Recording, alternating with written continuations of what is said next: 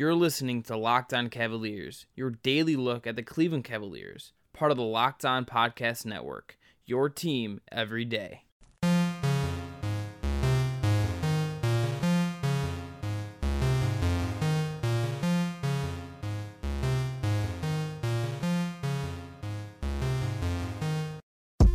Hello and welcome to the Locked On Cavaliers podcast, your daily look at the Cleveland Cavaliers, who are still always interesting even though LeBron James now plays for the Lakers. I am Chris Manning, your host from ForTheSword.com, and today's show is the reaction to LeBron's new home. He obviously, as you're listening to this, is now a Laker. A 4-year, $154 million deal has LeBron leaving Cleveland for a second time. Ashley Bastock from Fear the Sword and NEO Sports Insiders is my guest, breaking it all down. We're going to have more in the coming days. This was right after a quick vacation for me, so we'll have a deeper dive into every angle of this in the coming days after the Sword and on this podcast. But here's today's show, and thanks for listening. Ashley, with the breaking news on Sunday, and that is LeBron James going to the Lakers on a 4-year, $154 million deal. He's signing with the Lakers, leaving the Cavs for a second time, announced via a Clutch Sports Group press release on Twitter and Instagram. LeBron's gone now a second time. The Cavs are left to start anew again without him in a different situation than last time, and this happened in a different way than last time as well, with the title being the reason why. But when you saw this news, when you saw that news come through on Twitter, what was your initial reaction to this? It was very much a reaction of surprise, but I don't know why I was surprised as I was, because I think I knew deep down in, my gut that this is what was going to happen. Like, it was very obvious, especially over these last couple of weeks, that it was either going to be the Cavs or it was going to be the Lakers. The first time I really started to get concerned was when we found out that LeBron was not going to be meeting directly with the Cavs, and that's something he did in 2010 to the Cavs, and it's something he did in 2014 to the Heat. So now all of these times that he's changed teams in free agency, he's cut off contact. So that was, let's be real. We've been talking about the writing on the wall since the beginning of the season. I feel like ever since even before the beginning of the season, when the Cavs didn't bring back David Griffin and when they traded Kyrie Irving. But that to me was really sealed the deal almost for, oh yeah, this is very much a real possibility. I was almost surprised at how there was no pomp and circumstance to this announcement at all. Just a straight up screenshot of a press release on the Clutch Sports Group social media pages. So we see these announcements have gotten less and less grand each time he's done them throughout his career. But I guess I got to say, not too stunned. Definitely not as stunned as I was in 2014 when he came back. Yeah, I'm not surprised by this. So I think the wind was blowing this way. Everything we had read, everything, the sort of vibe around all of this, to me, really seemed to indicate that this was inevitable. I think if you're looking at this from covering the team, I think it's certainly going to make things a little bit less interesting. Obviously, I think that the team now enters this reality of a bunch of unknowns. The LeBron part of this aside, which we're going to talk more about because he's the star of all this, the thing that with the Cavs is very interesting to me and going forward is I just don't know what exactly their next move is. They, I think, have clear paths they can and in my opinion should take. Also, we don't know. And there's just a lot of decisions they have to make that are so tied to this. Now their offseason really starts. You have Rodney Hood's restricted free agency. You have Jeff Green's a free agent. Do you have interest in bringing him back in this context? Your summer league and developing these guys really takes a different tone of that. You have Larry Nance's possible contract extension. You have all these decisions and unknowns you have to sort of account for now. And the big picture is what as a franchise do you rebuild? Do you try to play the middle ground? I think that's sort of what the next couple of days are really going to tell us: are the Cavs going to try to play for the middle ground, or are they going to try and bottom out and keep the pick that's top 10 protected the next two seasons? And if it goes, it conveys to the Hawks. To look at this with LeBron for a second, I think very clearly what is maybe most interesting to me about this is something that did not come through in their press release, and it wasn't explicitly stated, but the vibe around all of this comes from this Ramona Shelburne tweet and from it being a 4-year contract. Ramona Shelburne, who's as plugged in LA as anybody, tweeted this. Said, quote, "The Lakers had felt a sense of urgency this week to find a co-star for LeBron, either PG or Kawhi. However, when Magic spoke to James late Saturday, he assured them this was a long-term play and his decision wouldn't be affected by a transaction that could make under a time pressure." So basically, LeBron is committing to the Lakers for that 4 years. And this is something that if you go back to David Griffin, you go back to Gilbert, some of the friction there, LeBron was never willing to commit full stop to the Cavs, right? Like he could have signed different max at different times. He could have never done the 1+1s. Like he went to Miami, it was a 4-year deal. He goes here, there's a player option on that 4th year, but this is a 4-year commitment, minimum of 3-year commitment. There's time for them to plan. They don't have to rush out and do a bunch of stuff right now. I think that to me is just, I think that when you look at this, and he may not say this publicly, no one may say this publicly, but to me, when you see that, all I really think is that tells you how much LeBron never really was able to trust the Cavs organization and trust Dan Gilbert in a way that made him comfortable in sticking around for the long haul. Yeah, I mean, I think that's the only way this makes sense, right? Is that he felt like with the Cavs that he had to have that kind of control year to year. And whether that's because the relationship with Gilbert was never really truly salvaged after 2010. That kind of is only for LeBron to know, but that's where all signs sort of point to for me. Are you surprised at all that he, I mean, just in, and we don't know what he's thinking. Obviously we know he's not going to say anything right now. I think his first public comments right now are scheduled for like July 30th at a school opening in Akron, as far as I know. Yeah. Which that's fascinating in its own right, and he had the Instagram posts that he threw up, but I am very I'm not surprised by the fact that he's like going to LA and that like this could be the last stop of his career. What is surprising to me is that he is seemingly not like was not let's trade everything now to get these guys, because to some we don't know exactly, or if they're gonna deal multiple picks for or multiple young guys and picks for Kawhi Leonard tonight or tomorrow morning. That could still happen. But if he's patient about this and he gives them time to figure this out and he settles in and then maybe make a deal later on or they do some other stuff, that is like sort of very different than getting Kevin Love when he came back to Cleveland and the push to get Kevin Love. And yes, there was some belief that he needed time to let that situation develop. But if they don't get Kevin Love, it's just like, what's the appeal for LeBron?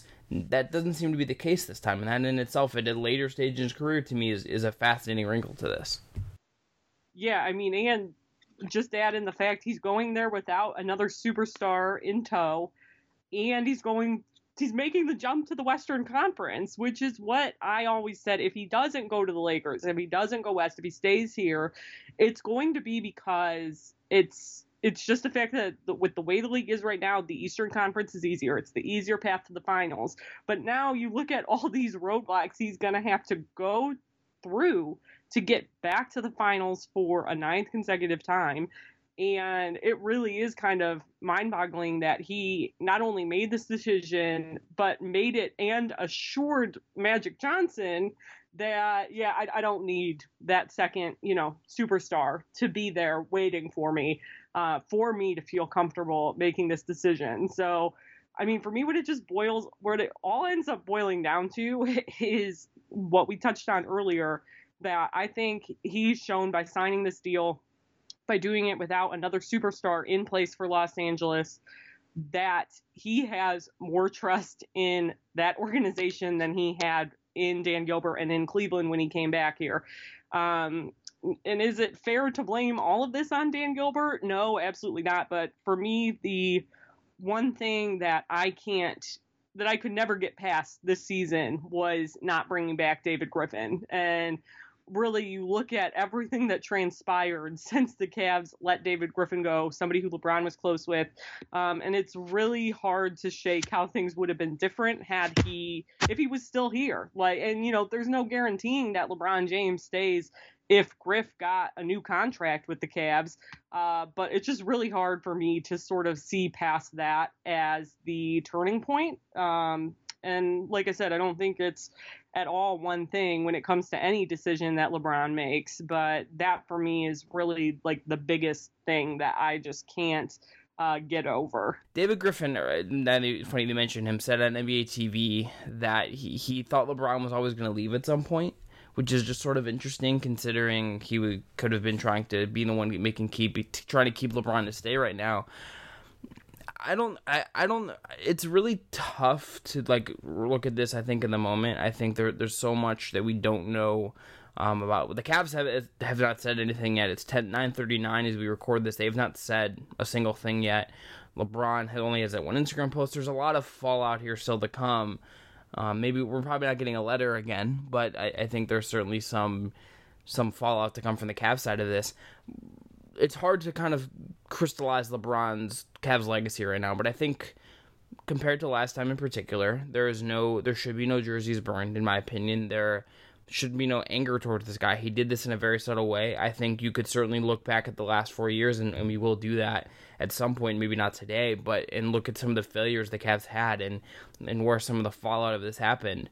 The Cavs sort of failed LeBron. Ultimately, I think that's kind of my read on it, and I can't blame him for leaving. I also think his legacy is the greatest player in franchise history, with the greatest accomplishment in franchise history, the most iconic play in Cavs history. It's secure. It is sort of certainly a Cleveland native's take on this more than someone else, but like the block and winning that title will mean, that one title will mean more than I think any other title he ever wins or has ever won. And I think his legacy for now and forever should just be secure as a Cavs. He can never come back again. He could trash Dan Gilbert tomorrow and whatever. I think his legacy is the greatest Cav and the most important Cav ever, should be secure. And I think, there's no other read on that. And he is the right to do whatever he wants to do. It's going to suck for the fan base to watch him go play in LA. And it's going to be weird when he comes back. But he has the right to do this. And I think he's, again, just what he has already done is already secure forever. Yeah, I mean, I agree with you basically 100%. Like, I don't think I can say it much better than you did, but just the fact that the 2016, there was so much that played into that 2016 title. Just the fact that it was the first title for the city in 52 years, the fact that it was the first title for the Cavs franchise ever, the fact that it was LeBron making good on this promise to bring a title back home that was the unfinished business that he felt like he had here. And, you know, I think you and I even talked after and during the finals when he was talking about wanting to play with cerebral teammates and talking about that 2016 title. He just seemed like he was talking like somebody who was at peace with the decision that he knew he was going to have to make. Like, I think deep down that LeBron knew where this was going. And for me, when he held court right before game 4 of the finals at that practice session and talked for about like 20 minutes and basically just sort of was diatribing about, this is why I left Cleveland in 2010, was because I wanted a chance to play with these cerebral guys. And then saying that was part of the reason why he came back in 2014 and that Kyrie Irving was a big part of that, and wanting to be able to mold him as a player, help to mold him as a player anyway. And I just think that too was part of the reason why I wasn't so surprised by this, but as far as his legacy is concerned, I think it's cemented at this point. There's going to be people that are mad, like you said. It does sting for the fan base, and I don't really blame those people for being mad. Like, I don't think he deserves to have his jersey burned this time around, but, you know, it is what it is. Fans are going to be upset because of just how much he means to this franchise. Yeah, I'm already just waiting for the schedule to be released and for us to find out when he's going to be back, because that's that and like the environment of that game and like everything about it is just going to be really, really fascinating. And if he doesn't speak between now and July 30th, that in itself is quite a bit too. To look at this from the Cavs side of things, there's a whole bunch of questions. We're not going to get to everything on this podcast, but they face a lot of tough questions now. There's reporting out there that they were going to pre this, obviously, that they wanted to keep Kevin Love regardless of what happened with LeBron. They want to keep Sexton. I think they're certainly less likely to go in all on like a trade for like a Kemba or something now. That seems way off the table. They have a lot of choices. They could bottom out. They could try to play the middle ground. The vibe I get is that this is a team that is going to play for the middle ground. I find that to be a very, very tricky path to walk. I think the having LeBron and what he does for your franchise, I think, masks a lot of the problems. I've had a couple people tweet me that this is a playoff roster in the East. If they just like get the right development out of Sexton and make the right signings, I think that is kind of crazy. I love Kevin Love. I think he's great. I think Jetty's going to be better in year two. I think Nance is good. Tristan's good. You have good players. Ty's a good coach.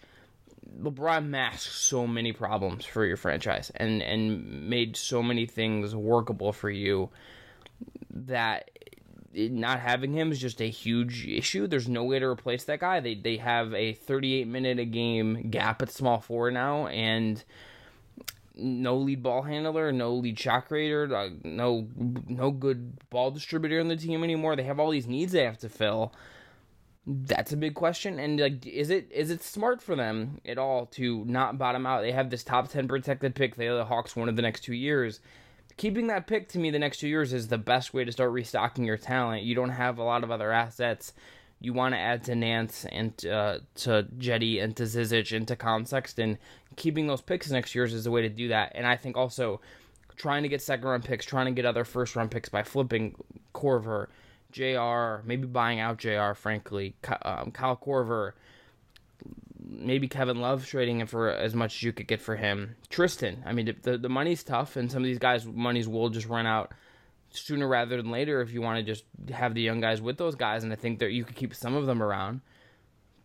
But I don't really think playing for the middle ground is the right path for them, but I that is the vibe I get right now from the Cavs when thinking about what they might do, and that's concerning. Yeah, I mean, it's hard for me to even wrap my head around where they go from here. I mean, I think that they are at least serious about keeping Kevin Love, at least right now. Now, do I necessarily believe everything that is going to be leaked out of the front office in the coming weeks? No, absolutely not. But it, like you said, there is just such a gap when LeBron James leaves your team that it's hard to imagine any scenario that the season doesn't at least start terribly, right? It's either going to start terribly because the Cavs have decided to just completely phone it in and say, you know, we're not too worried about this season right now. We're going to kind of accept that it is what it is. Or does it, you know, start terribly just because this is an impossible adjustment to make? That's the thing for me. There is no replacing LeBron James. You can bandage it as best as you can, but there's no replacing him for this Cavs franchise. Nothing they do is gonna bring them anywhere near the level that we've seen them the last 4 years. And that is, I think that's just the reality that we live in right now. But I'm kind of in no, I think I'll, the other thing I definitely agree with you on, anything like a Kemba Walker deal, that's definitely gone now. The Cavs just don't have any assets that people, I think, really want, that they're willing to part with a ton for. Like, Charlotte was never going to take JR Smith or Tristan Thompson for Kemba Walker. That doesn't make any sense for them. So there's only so much that they could do up until this point to try to make this roster something that was enticing enough for LeBron James to stay. There's just like a lot that we just don't know, and like we don't know much of anything. I mean, the Cavs, I think, did a, you and I have joked about this off podcast and talking, but like the Cavs sort of have been trying to sell stuff more than they normally have, right? Like they're talking about being in the player development business and like kind of not really being as honest as like Griff might have been. I think in the Kobe Altman era, that's a trait of what they're trying to do. And then you look at just like what they're facing, we don't have like a track record for anything. I think that's part of this that is, to me, just one of the trickiest parts of evaluating what's next. Is like this group does not have a track record of what like they're going to do. Like Kobe Altman is basically a year into this job. Dan Gilbert has never overseen a team that was trying to build in this way. If you look at what happened last time, things just got really lucky, and they didn't have the type of assets to trade off or keep for the middle ground. Like you had a couple tricky things to manage, but nothing like this where you had a couple of different paths you could take or try to play both of them. Like we just don't know. And like, look, they have Sexton, they have Jetty, they have Zizic. I'm a big fan of Jetty. I'm a big fan of Zizic. Sexton, I've been talked into him. They're gonna have chances to get other young guys. Like they're gonna have Kawhi White, and they've signed some other guys. We have no idea if any of these guys are actually good. Right? Like Jetty could end up being like just meh. Like right? Like I think he's gonna be good, but he could also just end up being kind of like a vanilla replaceable wing player. That's possible. Sexton could be a point guard that never figures out how to shoot or play quality NBA defense and to some degree. And that's like, do you want Emmanuel Moody on your team? You don't want that guy on your team. And like that unknown of this and like just having those being like if those are the eggs in your young player basket, that's really risky to me. But it would not shock me if they try to start the season and like the starting lineup is George Hill, JR, Jetty, Kevin Love, and Tristan or Larry, and like that's what they roll into through until the trade deadline, and then they maybe have a big fire sale then. But I think it would not shock me if they try to do something like that. And that there's something far less appealing about that as opposed to okay, we're gonna trade Kyle and we're gonna buy out JR and we're gonna maybe we're gonna hang on to Kevin and George for a little bit, but we're gonna like invest in our youth. There's something much more concerning and like less appealing about like going all in on the vets with the young guys sort of playing supporting roles as opposed to trying to balance them and actively looking to get as many assets as you can for these guys while they still have value. Because every day you get closer to them becoming a free agent, they do lose value. And what if Kyle Korver hurts his foot again? And like, what does that do to his value? You can't trade him then, right? And could you? What if Kevin Love gets injured again? You can't trade him then either. It's to me, it's almost better to get ahead of this now. Yeah, and I mean, especially with Kevin Love, I mean, he can walk after this next season. So, I mean, part of me wonders if they're not just saying right now, yeah, we have every intention of keeping Kevin Love, but I wouldn't be surprised if what that really means is we have every intention of keeping Kevin Love through the February trade deadline to kind of see where he can get his numbers now that he is going to be the number one scoring option, most likely. But that, that's where the Cavs, ran into trouble with signing these vets who have not, specifically talking about JR and Tristan here, who have not lived up to the money that they are now owed at. That's where how you get into these kind of messes. And yes, when you have LeBron, it's always a gamble. You are playing to win now and the future be damned kind of.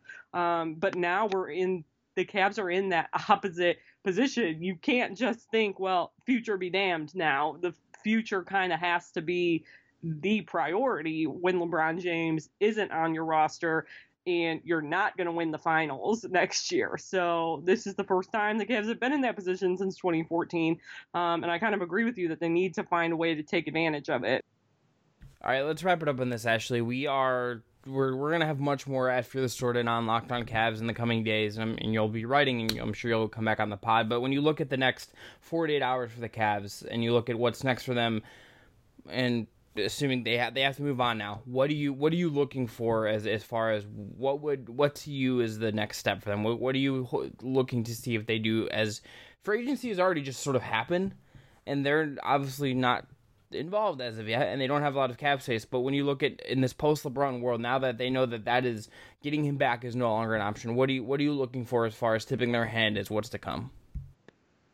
I honestly feel like I have not even had time to wrap my mind around it. That I've just been, like the Cavs, have been so focused on what is LeBron doing.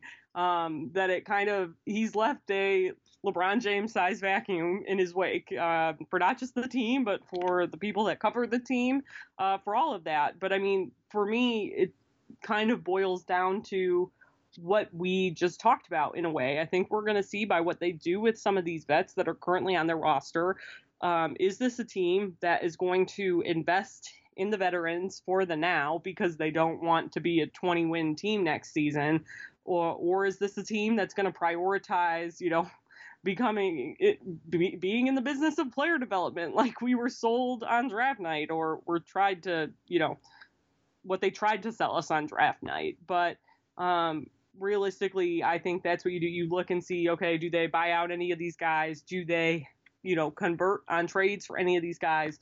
And that will kind of, for me at least, point me in which direction they're going to go towards, at least prior to that February trade deadline. And, you know, I think once we see that, they're probably going to stick to that strategy. Yeah, that to me is the thing. I was like, let's see what moves the Cavs make now. Let's see. I want to see what they say about it publicly. I want to know. It's not like this is like a report now that they can like ignore. Like, LeBron's agency announced this. Like, this is real. And I just want to see how Gilbert reacts. I want to see what Altman has to say. I want to see how the team does talk about it. And I think we are getting close to Summer League. We're getting close to them needing to get involved in the free agency market. I think this next 5 days are going to be a busy 5 days for the Cavs. Their summer officially starts now, and it doesn't start off on a good note. Losing LeBron is, I think, something no team wants. I think this is certainly this was the doomsday scenario for them. It's really, really going to be impossible to some degree to ever fully do this correctly without him. They've never. This is their chance to me. If they want to like actually look like a competent organization without LeBron, this is the time to do it, and I guess we're going to find out, but I, as we get away from this, I do wonder if we're going to keep coming back to the beginning of what we talked about, that, you know, there's one guy that's sort of, he maybe doesn't deserve all the blame, but a lot of the blame, and I wonder if that's in 6 months, in a year, when LeBron retires, writes a book, whatever, when it comes back to that, I wonder if that's what we come back to, that it just soured at the top and there was just never a trust there, even if he did maybe want to stay, or at least wanted better reasons to think about staying. And I mean, I think if we do find out down the line that was the primary reason, like, to me, that almost makes it so much worse, because it's like, you know what I mean? Then it feels like, okay, if there's a bunch of different factors, then there's no way to prevent this. But, you know, if it really is just this one thing, and if it's that he really just couldn't get past this Dan Gilbert mess, then it's like, oh wow, like it just doesn't seem worth it to me in a way, not to have to go through this rebuilding again, or whatever you want to call it. But yeah, I guess that's life post LeBron. Yeah, and we will not be going anywhere. This is not that we're going to Fear the Sword, Locked On Cavs, my work. I'm thinking I speak for Ashley as well. Is not going to be going anywhere. We're going to be covering everything pretty crazily over the next couple of days. But you can find Ashley on Twitter at AshleyBastock42. Ashley, thanks so much. Thanks, Chris. Thanks again to Ashley for coming on. You can find her again on Twitter at AshleyBastock42. You can find me on Twitter and Facebook at CWMWrites. You can find the podcast on Twitter and Facebook at Locked On Cavs. Again, this podcast is not going anywhere. Fear the Sword is not going to go anywhere with or without LeBron. We'll be here covering the Cleveland Cavaliers on a daily basis, doing everything we can to give you, the listener, you, the Cavs fan out there, all the information you need about this team. And again, there are going to still be a lot of things to come in the coming days. I really believe you're going to see a wild couple days with the Cavs, but stay tuned. Thanks again for listening. Have a great Monday, and again, take solace if you're feeling bummed in your Cavs, and take solace in that 2016 title. It's the best advice I have for you. Cheers, y'all.